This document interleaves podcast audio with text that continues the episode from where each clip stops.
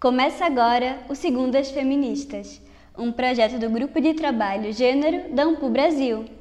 No ano 2 do nosso podcast, todo mês nós teremos o Segundas em Série, uma sequência de episódios um pouquinho diferente do que vocês estão acostumados. Cada episódio vai trazer um tema que tem a ver com feminismos, gênero e história das mulheres com uma abordagem voltada também para quem ainda não é especialista, mas que quer saber mais do assunto. Serão mais curtinhos, mas, como todas segundas feministas, cheios de informações e participações especiais. Então, se você é estudante, está se preparando para o vestibular, faz parte de movimentos sociais, ou simplesmente quer conhecer mais do assunto, vem com a gente!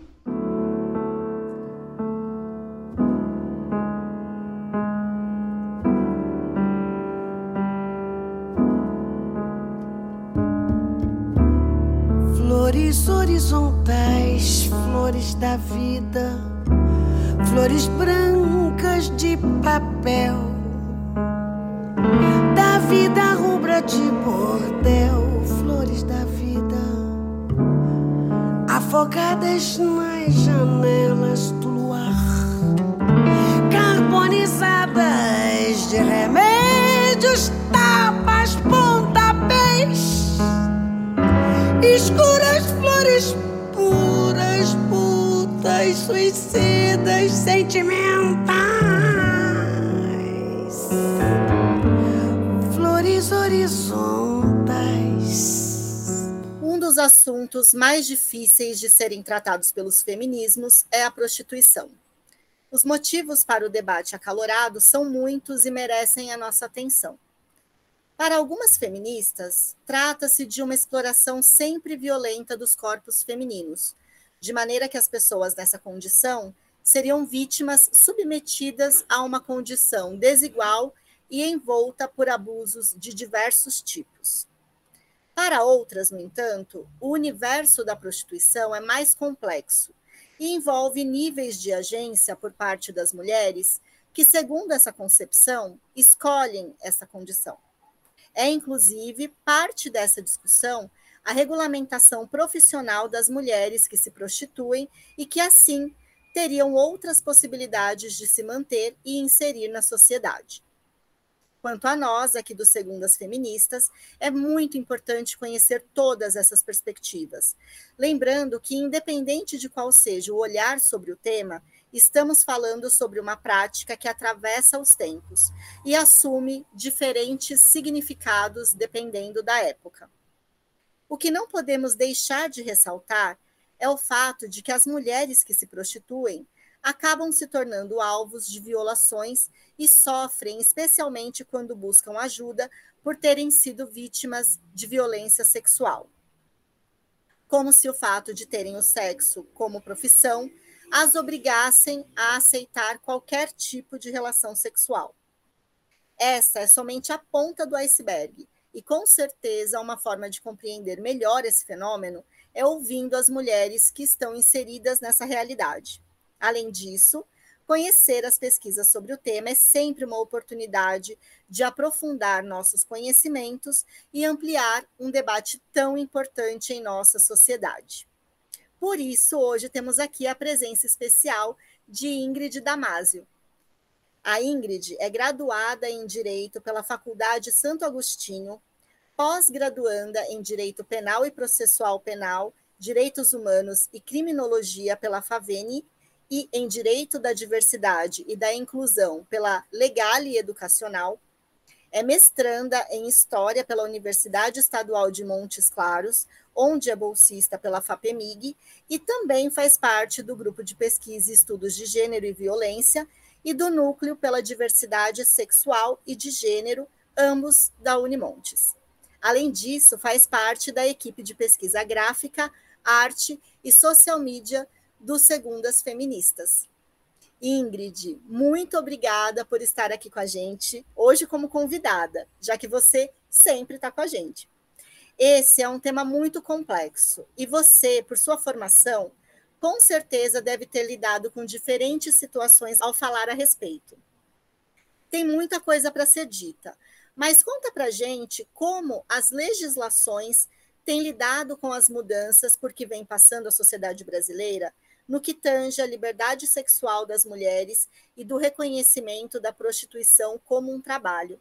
E também conta para gente como isso movimenta as discussões entre as feministas. Olá, Marcela e todas as pessoas que nos escutam. Eu fiquei muito feliz pela oportunidade de estar aqui hoje, saindo dos bastidores do Segundas Feministas, para falar um pouco sobre a pesquisa que eu desenvolvo no mestrado aqui na Unimontes.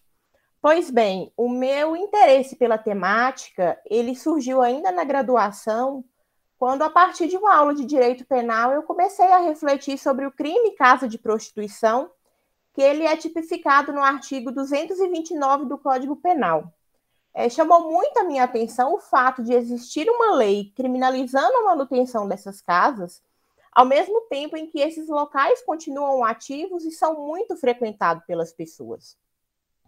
O termo prostituição em si, ele é derivado do latim prosto e é conceituado como uma atividade que tem por objeto a satisfação sexual que uma pessoa dá a outra em troca de um preço se configurando de um lado por uma prestação de natureza sexual e por outro pelo recebimento de um preço em contraprestação aos serviços prestados. No nosso Código Penal que está vigente, a prostituição ela não constitui um crime. Só que todo o mercado em torno, no entorno da prostituta, ele é considerado uma contravenção, ou seja, proprietários de locais onde ocorre a prostituição, cafetões, cafetinas, enfim, qualquer pessoa que utilize o trabalho da prostituta para obter renda é considerada criminosa. Então, é, toda a estrutura que dá sustentação ao trabalho das prostitutas é vista como ilegal, o que dificulta o exercício de suas atividades. Desde o ano de 1940, quando entrou em vigor o Código Penal, o Brasil tem adotado um posicionamento abolicionista, num sentido proibitivo mesmo, de por enxergar a mulher prostituta somente como vítima de, de uma violência e sem que ela tenha qualquer autonomia para dispor do seu corpo como ela bem entender. E com a leitura dos artigos, a gente percebe que a legislação ela apenas acolhe quem é forçado ou influenciado a realização desses trabalhos, desconsiderando completamente a existência dos serviços sexuais que não estejam atrelados à exploração sexual. E apesar das mudanças que a sociedade brasileira vem passando em termos de liberdade sexual, ainda hoje a regularização da atividade ela enfrenta um, um grande debate Muitos grupos já se organizaram para lutar em defesa da formalização das relações de trabalho na prostituição e também para combater as diversas formas de violência sofridas por essas prostitutas. Formalmente, já houveram no Brasil três tentativas de regulamentação da profissão, da prostituição como uma profissão, e a partir dos projetos de lei número 98 de 2003, do deputado federal Fernando Gabeira, do projeto de lei número 4244 de 2004, que foi proposto pelo deputado Eduardo Valverde, e do projeto de lei número 4211 de 2012, que foi elaborado por prostitutas organizadas e foi protocolado pelo deputado federal João Willis. E apesar da prostituição ser considerada uma das profissões mais antigas do mundo, o que se percebe na prática é que essas mudanças comportamentais da sociedade, elas ainda não foram efetivadas em alterações no nosso Código Penal. E a atividade ela continua sem uma legislação específica para nortear o seu exercício, que acaba sendo para muitas mulheres a sua fonte de sustento. Mas em 2002, o, o Ministério do Trabalho é, ele reconheceu a prostituição como um trabalho na modalidade prestação de serviço, o que representou um grande avanço para quem trabalha com a atividade. A CBO, que é a Classificação Brasileira de Ocupações, ele reconheceu e nomeou a atividade na categoria profissionais do sexo sob o número 5198-05, e ela aponta ainda alguns sinônimos para a atividade, como garota de programa, meretriz, messalina, michê, mulher da vida, prostituta, entre outros. E através desses sinônimos, a gente percebe que, apesar de ser exercida majoritariamente por mulheres, ela não é uma, uma ocupação exclusivamente feminina. E embora esse reconhecimento da prostituição seja em tese um avanço, o Ministério do Trabalho, ao preencher as atribuições da função na CBO, ele reconhece o, o estado precário com que essas prostitutas trabalham. E um ponto importante de se ressaltar é que a inclusão dessa atividade na CBO, ela contribuiu diretamente para a redução dos casos de violência institucional e de encarceramento de prostitutas pela polícia. Porque o que, que acontece? Antigamente, é, o encarceramento dessas mulheres, eles se baseavam na, na antiga e extinta lei da vadiagem, e essas mulheres eram detidas pelo simples fato de fazerem da rua o seu principal local de trabalho e de captação de cliente.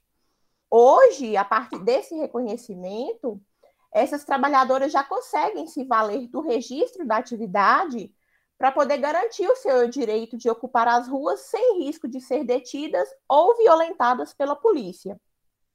E entre as feministas, emerge um, um debate bastante acalorado sobre a temática. Sob a perspectiva do movimento, a prostituição é abordada por três diferentes vieses, com visões distintas acerca tanto da atividade quanto da sua relação com o Estado. O primeiro deles, que é o viés abolicionista, ele enxerga a mulher como vítima de violência pelo exercício abusivo do sexo. O segundo viés, o liberal, ele considera a autonomia individual, sendo a mulher adulta livre para trabalhar com o que ela bem entender.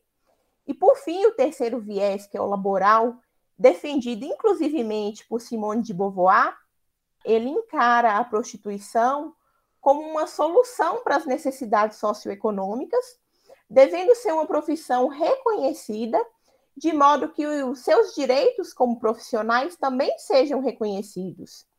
E então, com relação à prostituição, a gente percebe que ainda não há um consenso entre as feministas, porque ela acaba sendo vista como um dos principais braços do patriarcado, e também é muito comum que essa atividade seja associada a outras formas de violência, como o tráfico de mulheres e a exploração sexual infantil. Mas, por outro lado, há também muitas feministas que se colocam a favor da luta das prostitutas, porque consideram as condições de trabalho dessa categoria e a sua própria escolha de estar ali. E já caminhando para o final, é, quando a gente considera a frustração das, das tentativas de regularização da atividade, a gente vê o quanto é importante refletir sobre a efetividade do processo legislativo brasileiro, visto que a inércia do Congresso Nacional frente à existência de pautas de grande relevância social acaba demonstrando o desinteresse dos parlamentares em enfrentar temas como a prostituição, que são considerados tabus pela sociedade. Assim, a prostituição, ao não receber um tratamento legislativo adequado, ela acaba continuando permeada de ilegalidades e imoralidades no pensamento social, não só nas cidades grandes, como também se reflete nas cidades interioranas, como em Montes Claros, que é o meu espaço de estudo. Além disso, a regulamentação da prostituição ela pode se apresentar como uma medida que traria para o campo da proteção institucional um grande contingente de pessoas que acabam não afetando quaisquer direitos de terceiros e vivem na marginalidade social.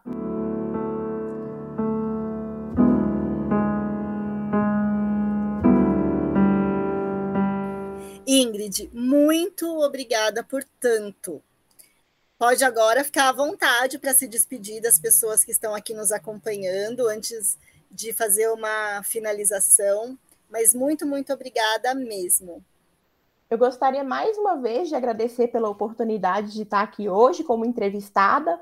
Eu estou muito feliz com essa conversa e eu queria dizer que é muito gratificante fazer parte dessa equipe que desenvolve um trabalho tão importante que é o de abrir espaço para os diálogos de temáticas tão fundamentais e que, ao mesmo tempo, são tão polêmicos. Então, gratidão a todas vocês. Muito bom, muito, muito obrigada.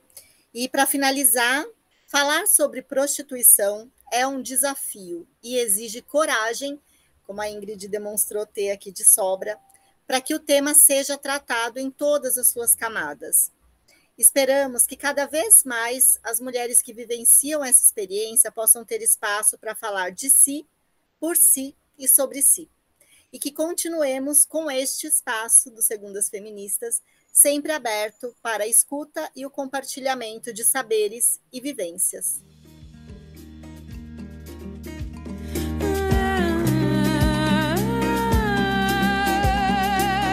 Segundas Feministas, nesse segundo ano, está preparando um novo programa para você que curte história.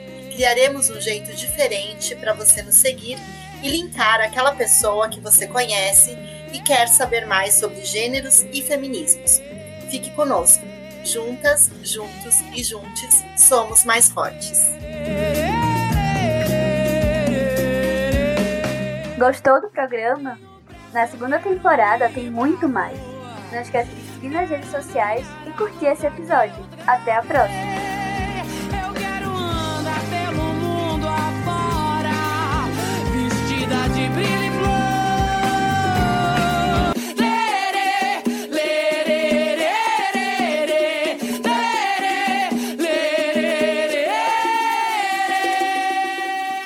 O Segundas Feministas é feito por Direção-Geral Andréia Bandeira Direção executiva: Cauana Sopelsa e Marcela Boni. Pesquisa, roteiro e locução: Andréia Bandeira, Cauana Sopelsa e Marcela Boni. Edição de áudio: Andréia Bandeira, Natália Oliveira e Indiara Launa Teodoro. Pesquisa gráfica, arte e social media: Cauana Sopelsa, Maria Clara de Oliveira e Ingrid Damácio Ribeiro Toffani. Colaboração: Cláudia Maia e Natália Cavalcante.